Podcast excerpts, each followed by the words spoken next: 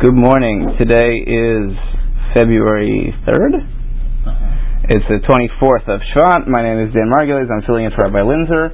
And we will start today about halfway down Nun Aleph Amud Bet. Uh, the discussion towards the end of yesterday's daf was about this machlokas between Rabbi Eliezer ben Yaakov and Rabbanan about under which cases could a person force Uh, someone to take a shvuah in some of these cases that we've been dealing with, uh, and the question of kameshi vaveda, and is it for a minor or not? The question of a minor being able to force someone to take a shvuah. There's an interesting machlokas Rishonim about which shvuot does that exemption apply to. Does it apply only in cases of um, a shvuah seid echad, like if one witness is forcing the shvuah, or uh, there's three different shvuot that could be involved? Shvuah seid echad, one aid Uh, claims uh, or or testifies that you owe a certain uh, debt, so then you can't actually extract the debt, but you have one witness, so that forces you to take a shvuah. The second kind of shvuah to be concerned with would be shvuah hapikadon. If you're someone watching over property, then uh, and there's something that goes wrong, so then the sh- uh, the shomer could be forced to take a shvuah that he didn't mess up.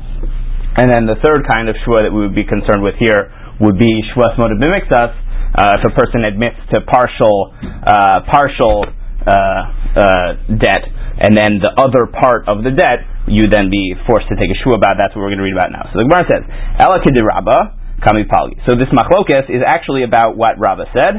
De'amar Rabbah b'nei ma amra Torah moed miktzas hatayna yishava. Why does the Torah require someone who agrees to a partial debt? That is, someone comes and says, "You owe me one hundred dollars," and the The Nit'an says back, no, no, no, I only owe you fifty dollars, or I only owe you five dollars. That's moded b'miktsas hatayna. You're agreeing to, or admitting to, part of the claim.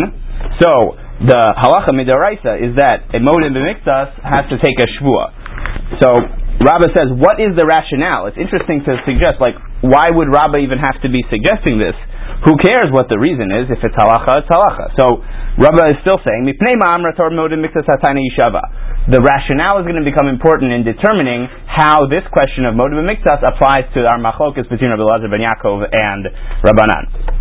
So, Mipnei ma'amra Torah moed b'miktsas hatayna yishava. Chazaka inar meiz panav b'fnei bal chova. We have a chazaka, general chazaka, that a person is not going to brazenly, blatantly contradict uh, someone outright. Look in Rashi, uh, not Rashi, look in in uh, Tosfos, actually, it's an interesting claim. Ein adam meiz kol makom she'oto kenegdo yodea shehu mishaker. If the person opposite you, the person you're claiming against, knows you're lying, no one is that brazen. So it's interesting to suggest, you know, it's a big question whether some of these chazakos in the Gemara still apply, whether people's psychology changes, people's personality changes, et cetera. Uh, some people might make a suggestion, maybe this rationale doesn't apply anymore, nonetheless. This is a halacha d'oraisa, uh, so this still principle, this the principle of moed b'miktsas would still apply uh, for sure. Ein adam meiz panav b'fnei bal chovo, v'hai b'kulei bai l'mechver elei, v'hai d'lo kafri mishum de'ein adam meiz panav b'fnei bal chovo.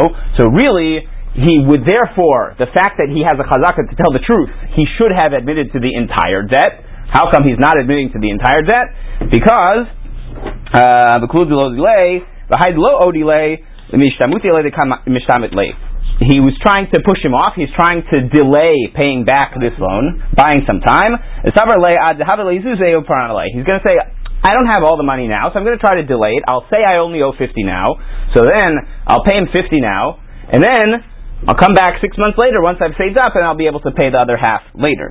So that's the rationale behind a person who wants to tell the truth, wants to pay back the loan, is an honest person fundamentally, but needs an extension, and is trying to use the mechanism of moed b'miktsas to force a delay in paying back the loan, and therefore uh, the Torah imposed upon such a person a shvuah to say that's dishonest, that's illegal, to try to extend the loan against against the uh, lender's will. If you can't pay now, he's going to be able to extract property from your from your uh, real estate and things like that.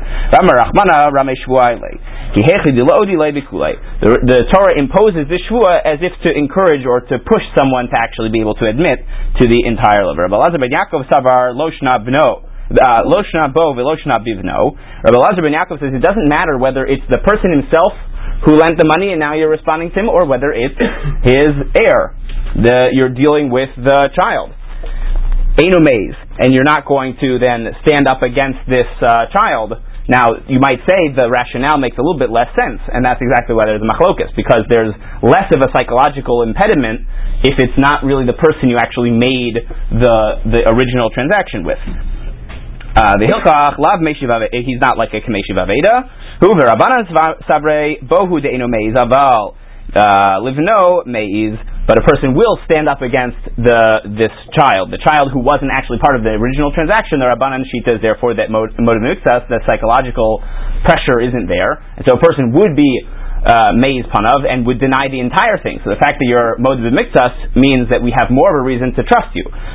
Um lo meiz meishiv avedahu, and therefore we give you more the benefit of the doubt. We don't force you to take a shvuka. It's like meishiv aveda. You're being such a nice, on, wonderful, honest person. Okay, let's continue with the next Mishnah right at the top of Nun Bet Amud Aleph.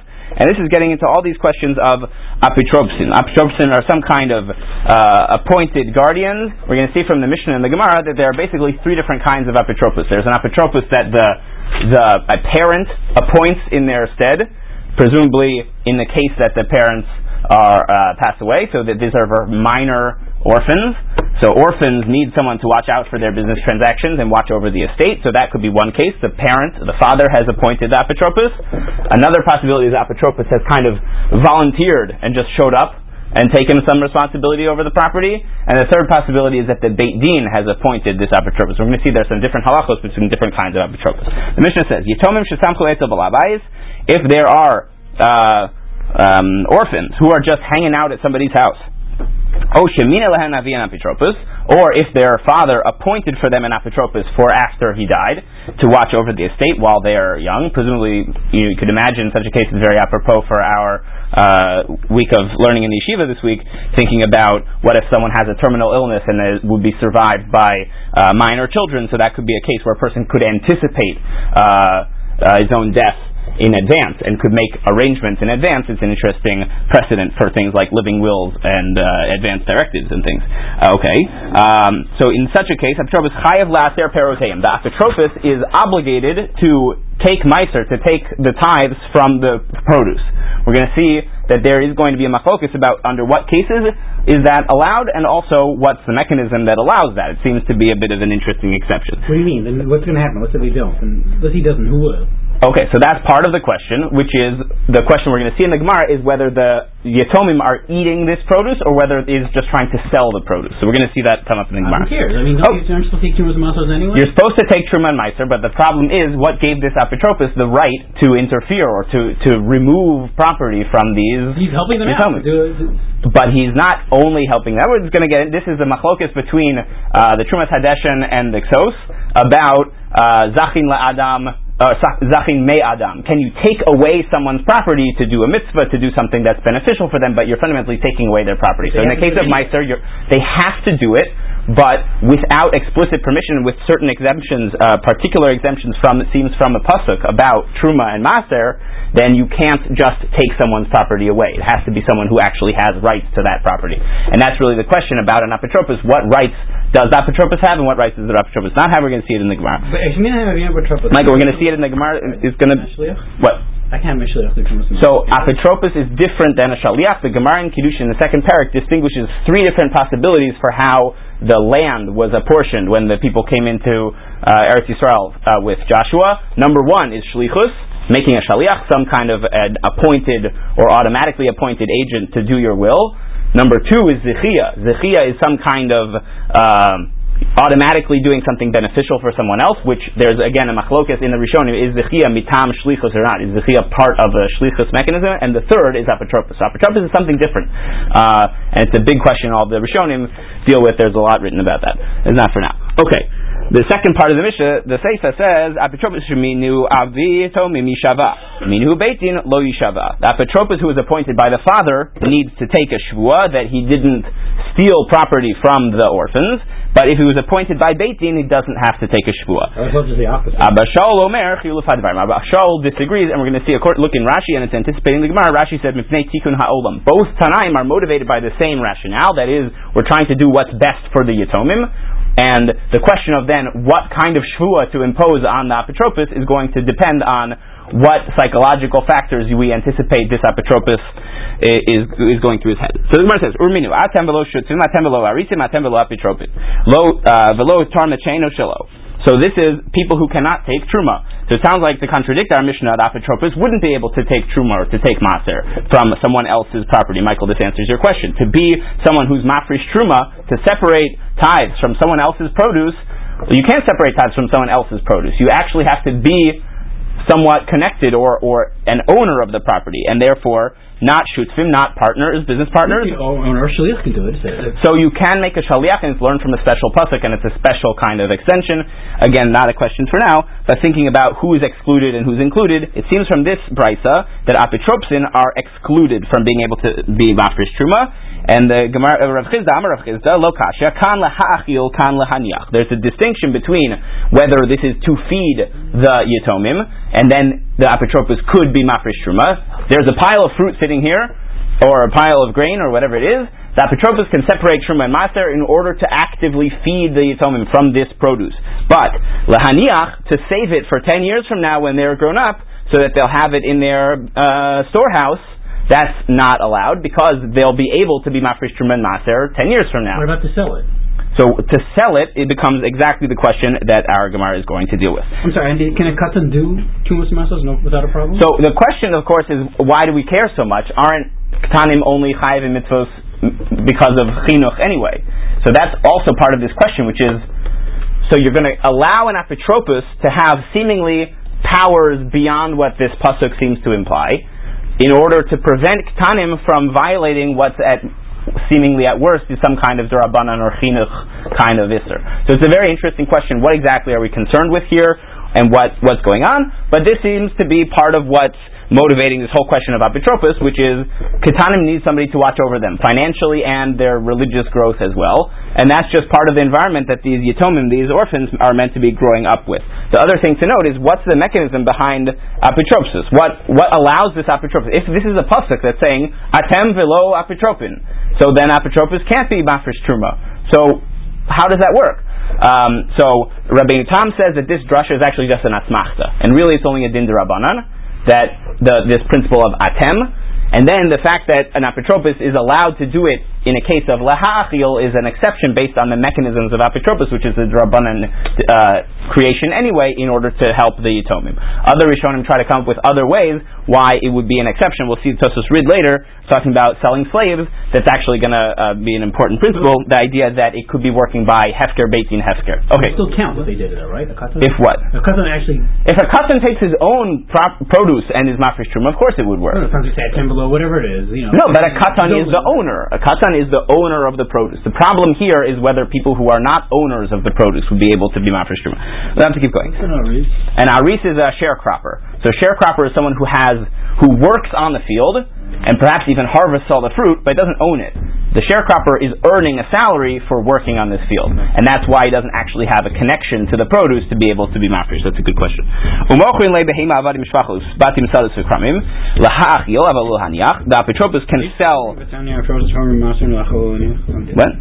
Yeah, the brisa, the brisa supports uh, supports Rav Chizda. Sorry, uh, the hatanya apotropos hormin ma'asin la'achil v'lohaniach. So the brisa supports. It's interesting use of the phrase the hatanya as well, because it's not a question. Rashi says benichusa. It's just as a support, not as a question. Okay, so then the other parts of this brisa are now going to fill up most of this daf, which uh, include you could sell animals and slaves, batim sadot ukramim, and houses and fields and vineyards laha'achil, to actively feed the yatomim. That is, this money is going to provide their immediate financial support, but not to fill up their trust fund for, for twenty years from now. You could sell fruit and wine and oil and flour, just food. Meaning either you can sell sell for them or or buy for them. It, both, meaning the apotropos is in charge of the financial matters in terms of active support, but not in terms of lehaniach. Okay, avalahaniach veosin lahen lulav ve'arava sukkah v'tzitzis. In the apotropos can make for them a lulav. Arava is interesting. Arava different from lulav. Arava is the aravos for Hoshana Rabbah, which in the time in the Beit Hamikdash they did every day. We only do on Hoshana Rabbah.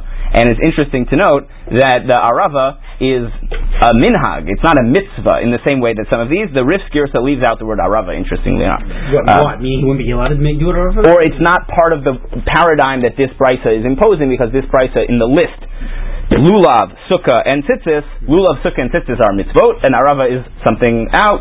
Also, lists are usually three. Chinuch anyway, right? Chinuch, right, so that's part of the question, but these are, the classic examples of chinuch are tzitzis, tefillin, and lulav, and sukkah. Um, so it's interesting to note also, like, how does that, the question of chinuch play into the question of apotropsin as well? Tefillin are mentioned in Tefillin are mentioned in a little bit, one second. The kol davar sheyesh lo kitzva, anything that uh, is a fixed price, or something that's not going to be an endless cost, Uh, La'asuye shofar, that it comes to include shofar. This is a brisa that has some emendations or, or parenthetical additions stuck in. It's interesting to think about how the text came together. And you can buy for them a Sefer Torah, Tzvilin, and Sefer Torah.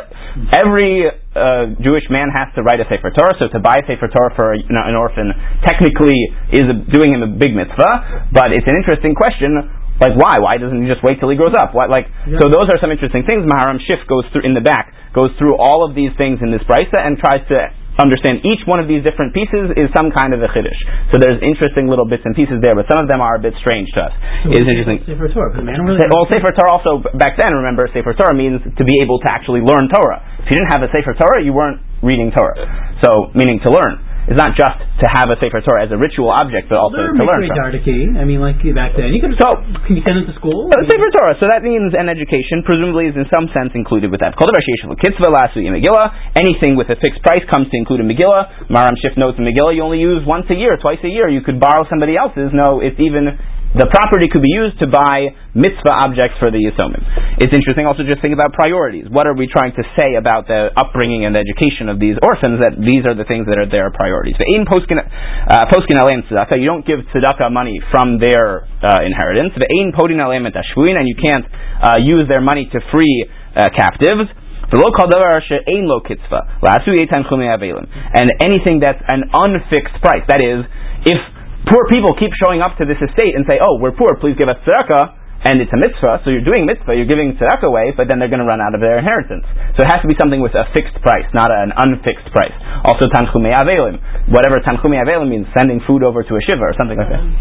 Also, because it could be endless, it could be every week someone is going to make a claim on their property and say, yes, it's a communal need, yes, it's a mitzvah for them to do it, nonetheless, because it could be endless, it's not a, a regular or a fixed amount, then that would deplete their estate in such a way. It's also just interesting to think, contrasting different kinds of mitzvot, which mitzvot are yesh lahem kitzvah and which mitzvot are ein lahem kitzvah. This is all like the follower didn't really say what you're allowed or not allowed to do. But I think this is a standard clause. Right? I'm not say, like, sure. You, you can do this, this, that, and the other. I don't know about that. I don't know how much right, because again, the apotropos could be appointed by the Beit Din, the apotropos could be self-appointed or, or picked by the Yatomim to a certain extent.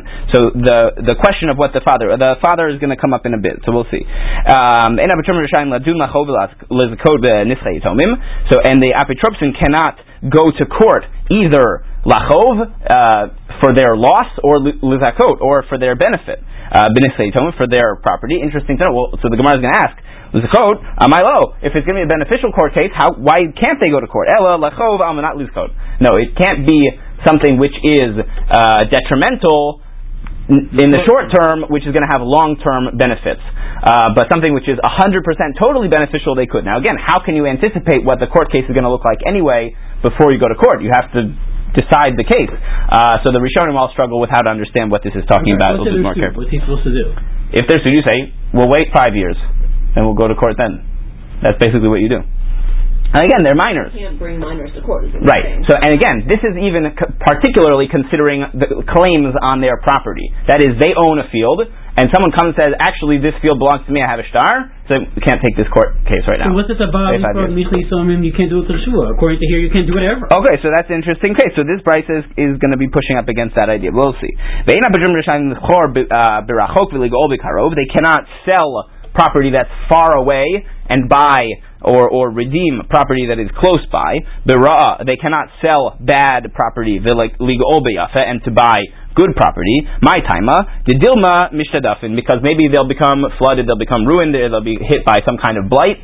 So those properties, you thought it was good property, it's going to turn out it was bad all along anyway. Interesting to think about how in the past few dapim we've seen a sense in Chazal of very objective determinations of good and bad property, and on the flip side, the understanding that property can vary wildly in its value over time. Uh, they cannot sell uh, real estate and buy slaves. You could sell slaves to buy real estate. You cannot sell sell slaves and buy fields, my time, because they won't produce a lot of produce, according to Rashi. So perhaps you thought that it would be a good idea to buy a more more permanent, more fixed, more productive piece of property, to buy a field, and nonetheless, maybe this field isn't going to be very productive at all, and it will end up being lachov, and the apotropos really only has the rights to act for the benefit of the Yatomim, seemingly. I'm sorry, and this is, which apotropos we're talking about? This is about an, it said some apotropos, yeah. So we're going to see. Ve'en apotropin rashayin lahotzi avadim lacherus, apotropsin cannot free slaves, aval mochrin otan la'acherim, they could sell them to other people, ve'acherim motzin otan lacherus, and other people could free them. Not to buy fields. Uh, right, so they could sell them for cash, because cash is objectively better than slaves, but a field is debatable, right? At least according to Rabbi Shimon Gamliel. Tanakama thinks you could sell them to buy fields. Okay. Um, and Machlok is between Rashi and, yes? They haven't argued this yet because the land may have uh, outstanding claims on them. Right, so that's the other question, which came up here as well, um, which is not only that the land could be not productive, but also that that there could be liens on the property. Uh, Rashi and uh, Tosfos Rid have a machlokas here about wh- why, why is it that apotropsin can't sell slaves? Is it because ein gufan kamei lahen l'shachriran? Rashi says they don't have the right to sell them. That's just not how it works. Apotropsin don't have the right, really, to free slaves. They have the right to sell slaves, they don't have the right to free slaves.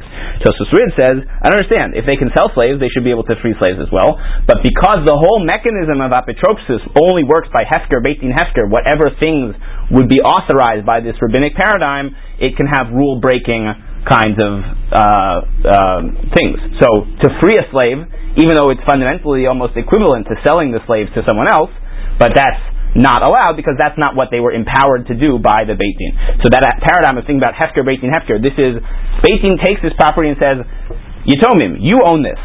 We're making it Hefker, letting the apotropos claim it, and then the apotropos has the rights to do whatever he needs to do in order for your benefit, but only limited to particular kinds of financial transactions. So that's just an interesting note. It only applies if it's uh, Beit Din appointed.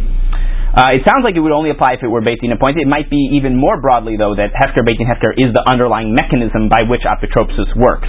Uh, the alternative suggested is some kind of zechiah or shlichus, that somehow it's somehow a super-powered version of zechiah. It could even work for some kind of a temporary uh, loss, as long as it's a long-term gain. Okay. Uh, okay. Uh, Rabbi Omer, Omerani, and Rabbi is the only Tana who ever says Omerani, interestingly enough. Omerani, Af hunotain demei atzmo, he could even pay his own freedom, v'yotze mipnei shehu kemochrolo.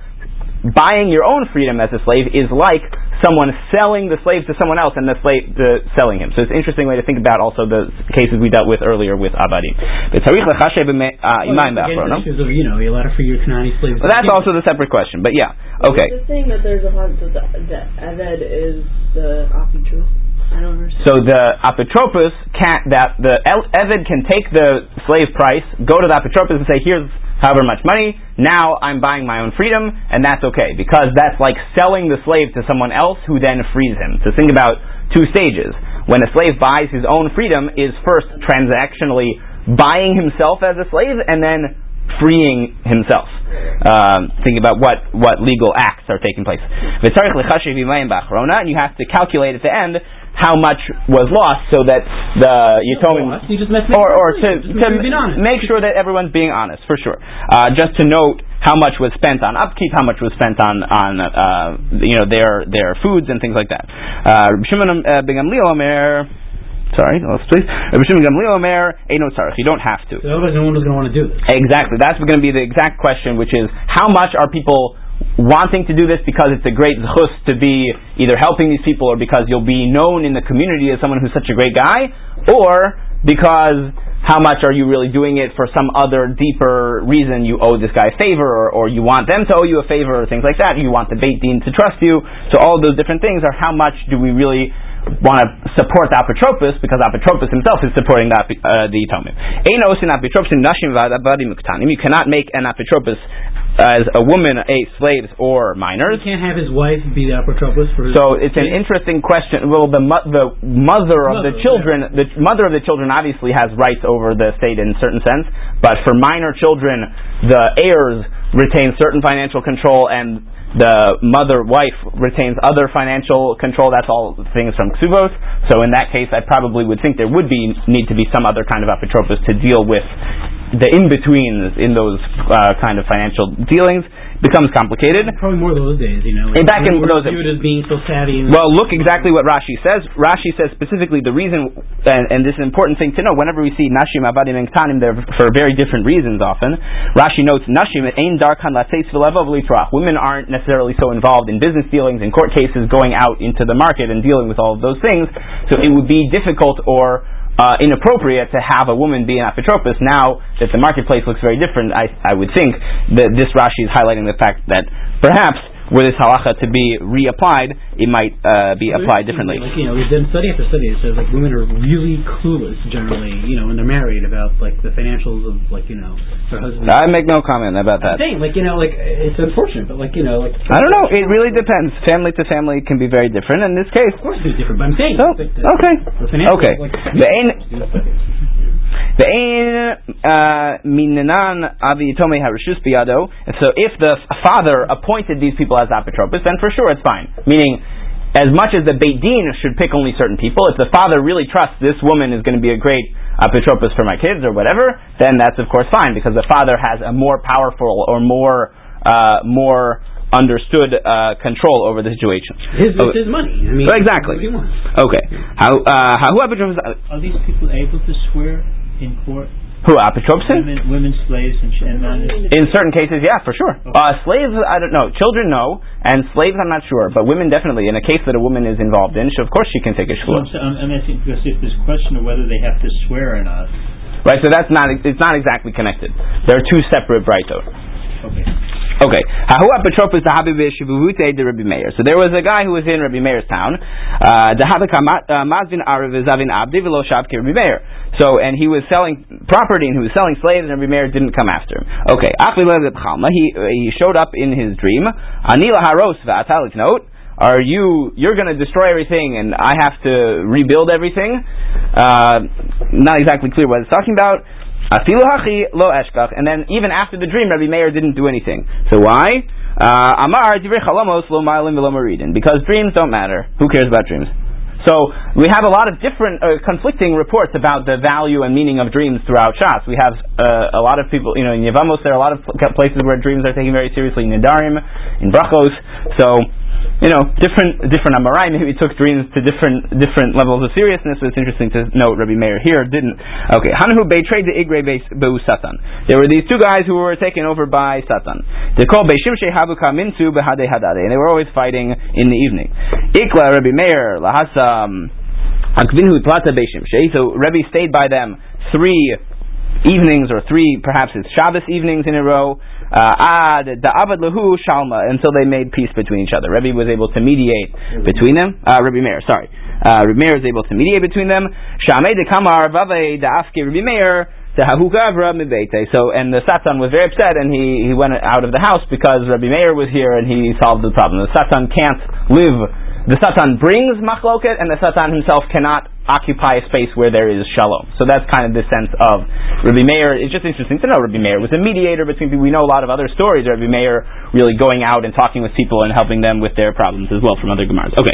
Who apotropos the Habi Bishavuti, the Rabbi Yeshua ben Levi, the Habi Kamazvin Ara, Bezavin Torah, Velo Amar Lehu, Lei, Velo Midi. So there was another apotropos in the domain of Rabbi Yeshua ben Levi, and he was selling land and he was selling people's oxen, or he was selling the oxen of the apotropsin, and he didn't say anything to him. Okay, Savar Leki Rabbi Yosi. The Tani Amar Rabbi Yosi mi amai lo kareti li ishti ishti lo shori shori ela li ishti beiti lo shori sadi. Rabbi Yosi valued his wife and the ox so much that he called his wife my house because she was overseeing the entire house, and he called his ox my fields because the ox was in charge of the upkeep of all of the fields. In other words, he couldn't have plowed all of his fields without the ox. So it seems that he held the ox in very high esteem and not, and and valued it very highly among his possessions, and nonetheless, um, the opinion of Rabbi Yosi. So it sounds like, nonetheless, Rabbi Yeshua ben Levi, uh, he did not object to this apotropos selling the ox, uh, oxen. Okay. There were these Yatomim hanging out with this older woman. So they had this uh, ox, she sold it, uh, she took it and sold it. Atu krovim l'kamei Rab Nachman, Amrulei, my avidite dizavina. So they, the krovim, the relatives, came and said, like, what did you do? Why did you sell the ox? Amarluhu Yatomish Samchla Etzel Balabait. So she said, like, no, it's, it's the case of Yatomim who are Somchim Etzel Balabait. It's exactly the case from our Mishnah that Yatomim could pick out this Abitropos, and she's acting in their best interest to sell the ox in order to support them. Okay. Uh, Tanan. Uh, so that's the case that she quotes from the Mishnah. The high, uh, Iker Birshu Sedi Lokeach. Um, Iker. And it got more expensive in the property of the person who bought it. What happened? She had sold the ox, and then the ox went up in value. So that's the question. What is now beneficial, or what could be done to help? Could they get more money back? Something like that. So that's the question. The Hadlo Nakti Demar, Villa Nikite Dami, and they didn't yet pay the money. Right? That's the point. They had passed over the ox to these people. Uh, they were going to get the money a week later, and then the price of oxen had gone up. So that's the question. Amar Lahu in Cain, Hanhu Rabbi Chanilai bar Idi, Amar Shmuel, the Amar Rav Chanilai bar Idi, Amar Shmuel. This is the opinion of Rabbi Rav Chanilai. Nichse Yitomim Hari Hain Kehektish, Velo Makne Ela Bekaspa. The property of orphans, the property that is being administered by an apotropos, is comparable to hektish. In what sense? In that it is can only be bought with money. That is, when the property is passed over, when the ox is passed over, we don't evaluate the transaction until the money changes hands. This is a machlokas between Rabbi Yochanan and Reish Lakish in terms of regular sales. Do we say ma'os konos, or we, we say dereinu nikna el mshicha? When I buy a book and I pay the bookseller ten dollars, and then he gives me the book and I pick up the book. So when did the transaction take place? When I paid the money, or when I pick up the book? So usually we would think, we normally think, metaltalon can only really be bought by actually taking ownership of the object. With a shore, you have to pull the shore. Nechassim of Yatomim, for their benefit, we're going to also allow it to work like hekdesh, that is, that it could only be bought by money. We're going to see, it actually plays out for the Yatomim's benefit in both ways. Yeah, you have a question? So, is there an, an Indian, if they basically make this contract with a provider over the course of the year, where like like like get, get like futures, the prices rise or fall, mm-hmm. and it always gets the benefit. Right, so that's something similar. Exactly the same kind of principle. The Yatomim is like hektish in what way? That we rig the system that when we say Eino Nikna Ela Bekaspa, it really means we take whatever is the best deal for their side. That is one of the ways we protect Yatomim, we protect orphans, is by giving them the best deal always. Wouldn't people be less likely to buy things then from the Yatomim? So that's maybe a question. Maybe that's why they need an apotropos who's a good negotiator or something like that. People still want to buy the field. The question is then, how do you deal with that? So, okay. So Chamri the Rabna Ukva Yatmi Mashchua be'arba arba. So they were selling the wine of uh, Rabna Ukva uh, from the from the uh, orphans, and they did Mashicha when it was worth four uh, four per barrel.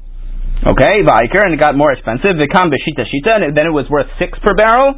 Atu l'kamei de Rav Nachman Amar Lahu Henhu de Rav Chanilai bar Idi Amar Rav Chanilai bar Idi Amar Shmuel Nichse Yitomim Hari Kanekekdesh V'lo Makne El Bekaspa. So they could only be bought with money, and therefore you give them the benefit, and they would be sold at the price of six rather than the price of four, which is a lot of money.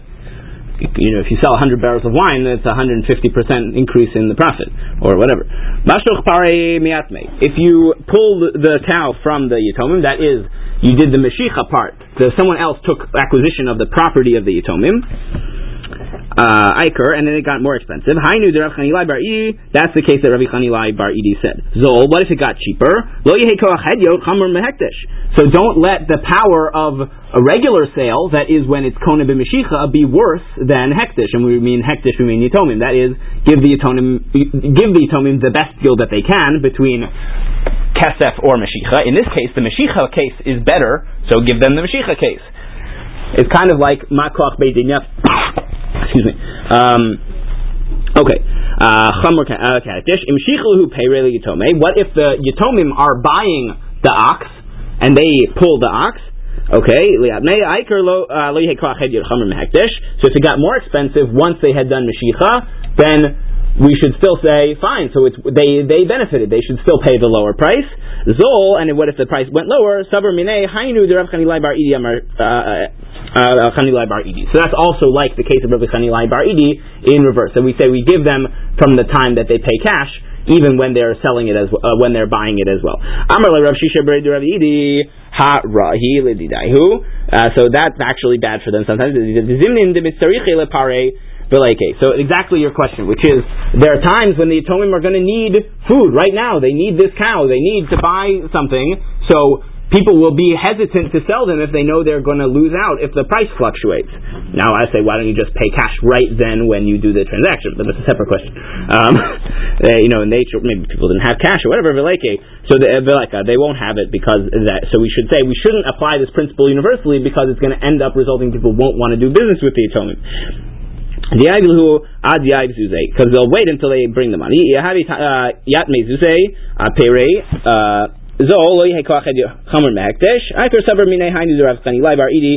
Okay, so that's meaning, so then rather we should still say, like the previous way, that still you should say, uh,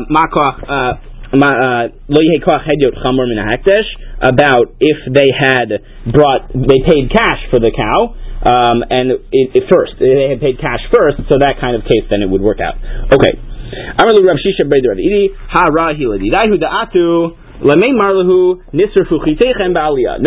then what could happen? If they pay cash first, and then the price fluctuates, well, what's going to happen? The claim that always happens if you pay cash before you get the object, the person always has this claim, Nisrfu Chitechem Ba'aliyah. The the wheat I was selling you, it, it, it burned up in your attic. As if to say, you paid cash, and then you go and check on the property, and vanished. Gone. Burned up. Destroyed. So what happened? The person always can claim, it was destroyed as right after I sold it to you. So, tough cookies, you know, and there's no way to get out of that kind of a system. That's why we try to avoid. That's always the claim against suggesting that you should be able to buy something with cash. The claim is that you should actually be able to have the property in your hand, because otherwise, nisrfu chitechem ba'aliyah. Okay. What if they paid cash for the fruits? Sometimes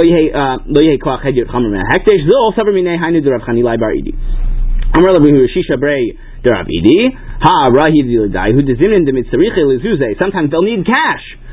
And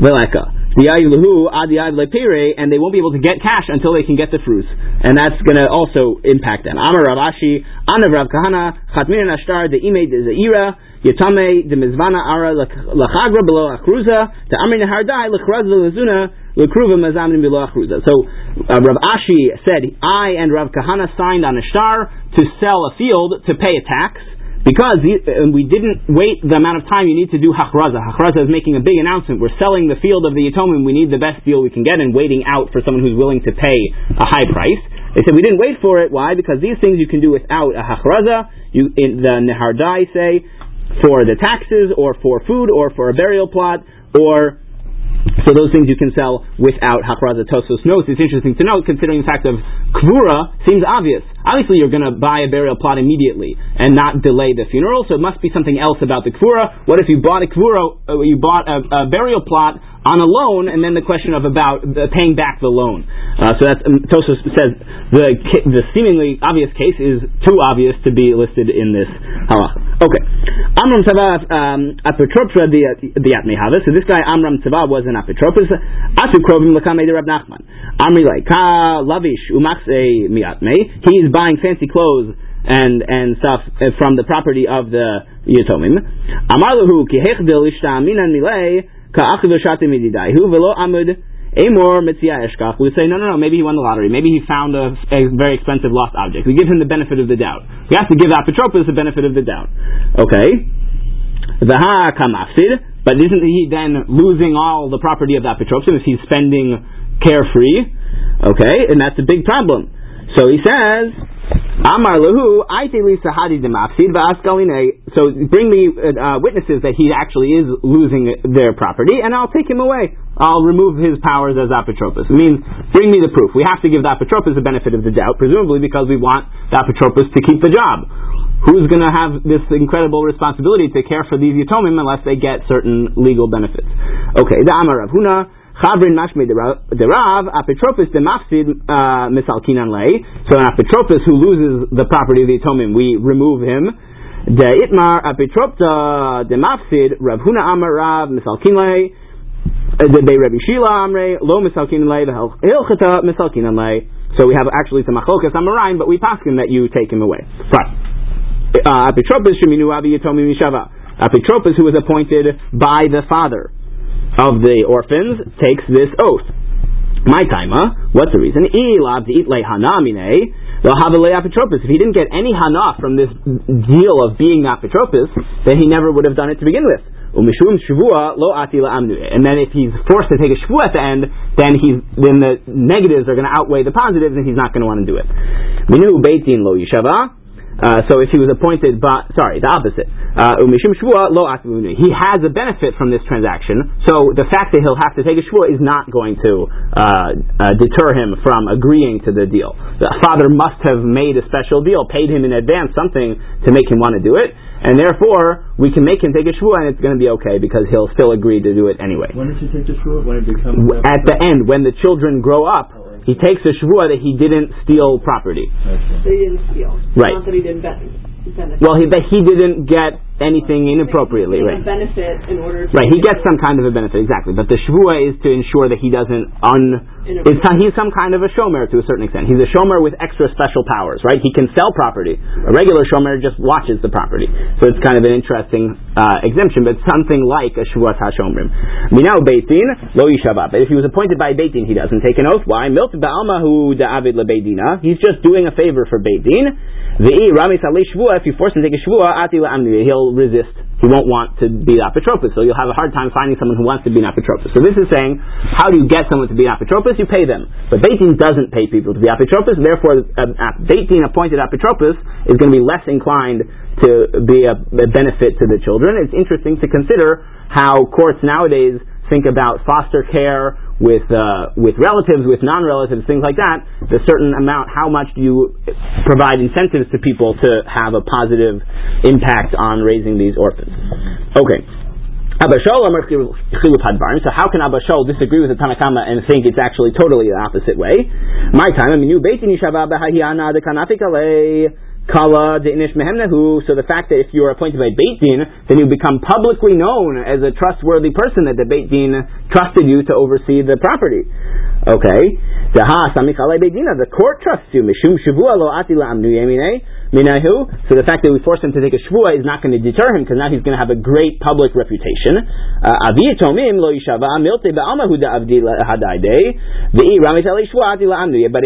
by the father, he's just doing a favor for someone who's now dead.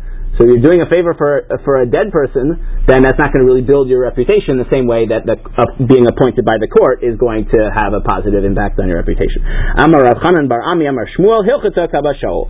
So here, uh, Rav Hanan Bar Ami says, in the name of Shmuel, the halacha is like Abba Shaul. If you look in the Rif, there's actually some issues. The Rif seems to not paskin like Abba Shaul. It's a, oh, sorry, the Rif does paskin like Abba Shaul. Tosfos brings a question about Rabbi Lazar ben Yaakov, and the question of uh, the next brisa seems to contradict Abba Shaul's opinion, and so therefore maybe the halacha should go against Abba Shaul. Sorry. The next brisa, Tanya Rabbi Lazar ben Yaakov omer zeh v'zeh yishava. Rabbi Lazar ben Yaakov says against both opinions in our Mishnah. In this brisa, he says actually both of them have to take a shvua, whether appointed by the father or appointed by Beit Din. The halacha kidvarav, and his brisa says the halacha is like him. So that's the question that Tosfos is dealing with. Tanya Rabbi Tachlipa bar. So the reason why that apotropos is appointed by the father takes a shvua is he's a noses schar. He's a shomer sachar, a shomer. He's really a shomer. He's paid. He has a paid benefit. The question is whether he, the girsa is noses sachar. So Amar lei ad aite kava v'kliyas lei ela ema b'neishu ke noses schar. He's not a shomer sachar. He's like a shomer sachar. He gets a certain amount of benefit from this transaction. Uh, there's a lot more to be said about this daf for sure. Um, in some of the Tosfosim, uh, there are all sorts of interesting topics. Take a look in the Ran, and actually there's a fantastic machlokas between the Ravid and the Ramban on the Dafei Rif, uh, really about how apotropos gets involved with all these questions, all those sorts of things. Uh, really a very jam-packed daf. We'll have to stop here. I have to go downstairs. Um, but with that, we'll pick up with the next Mishnah tomorrow.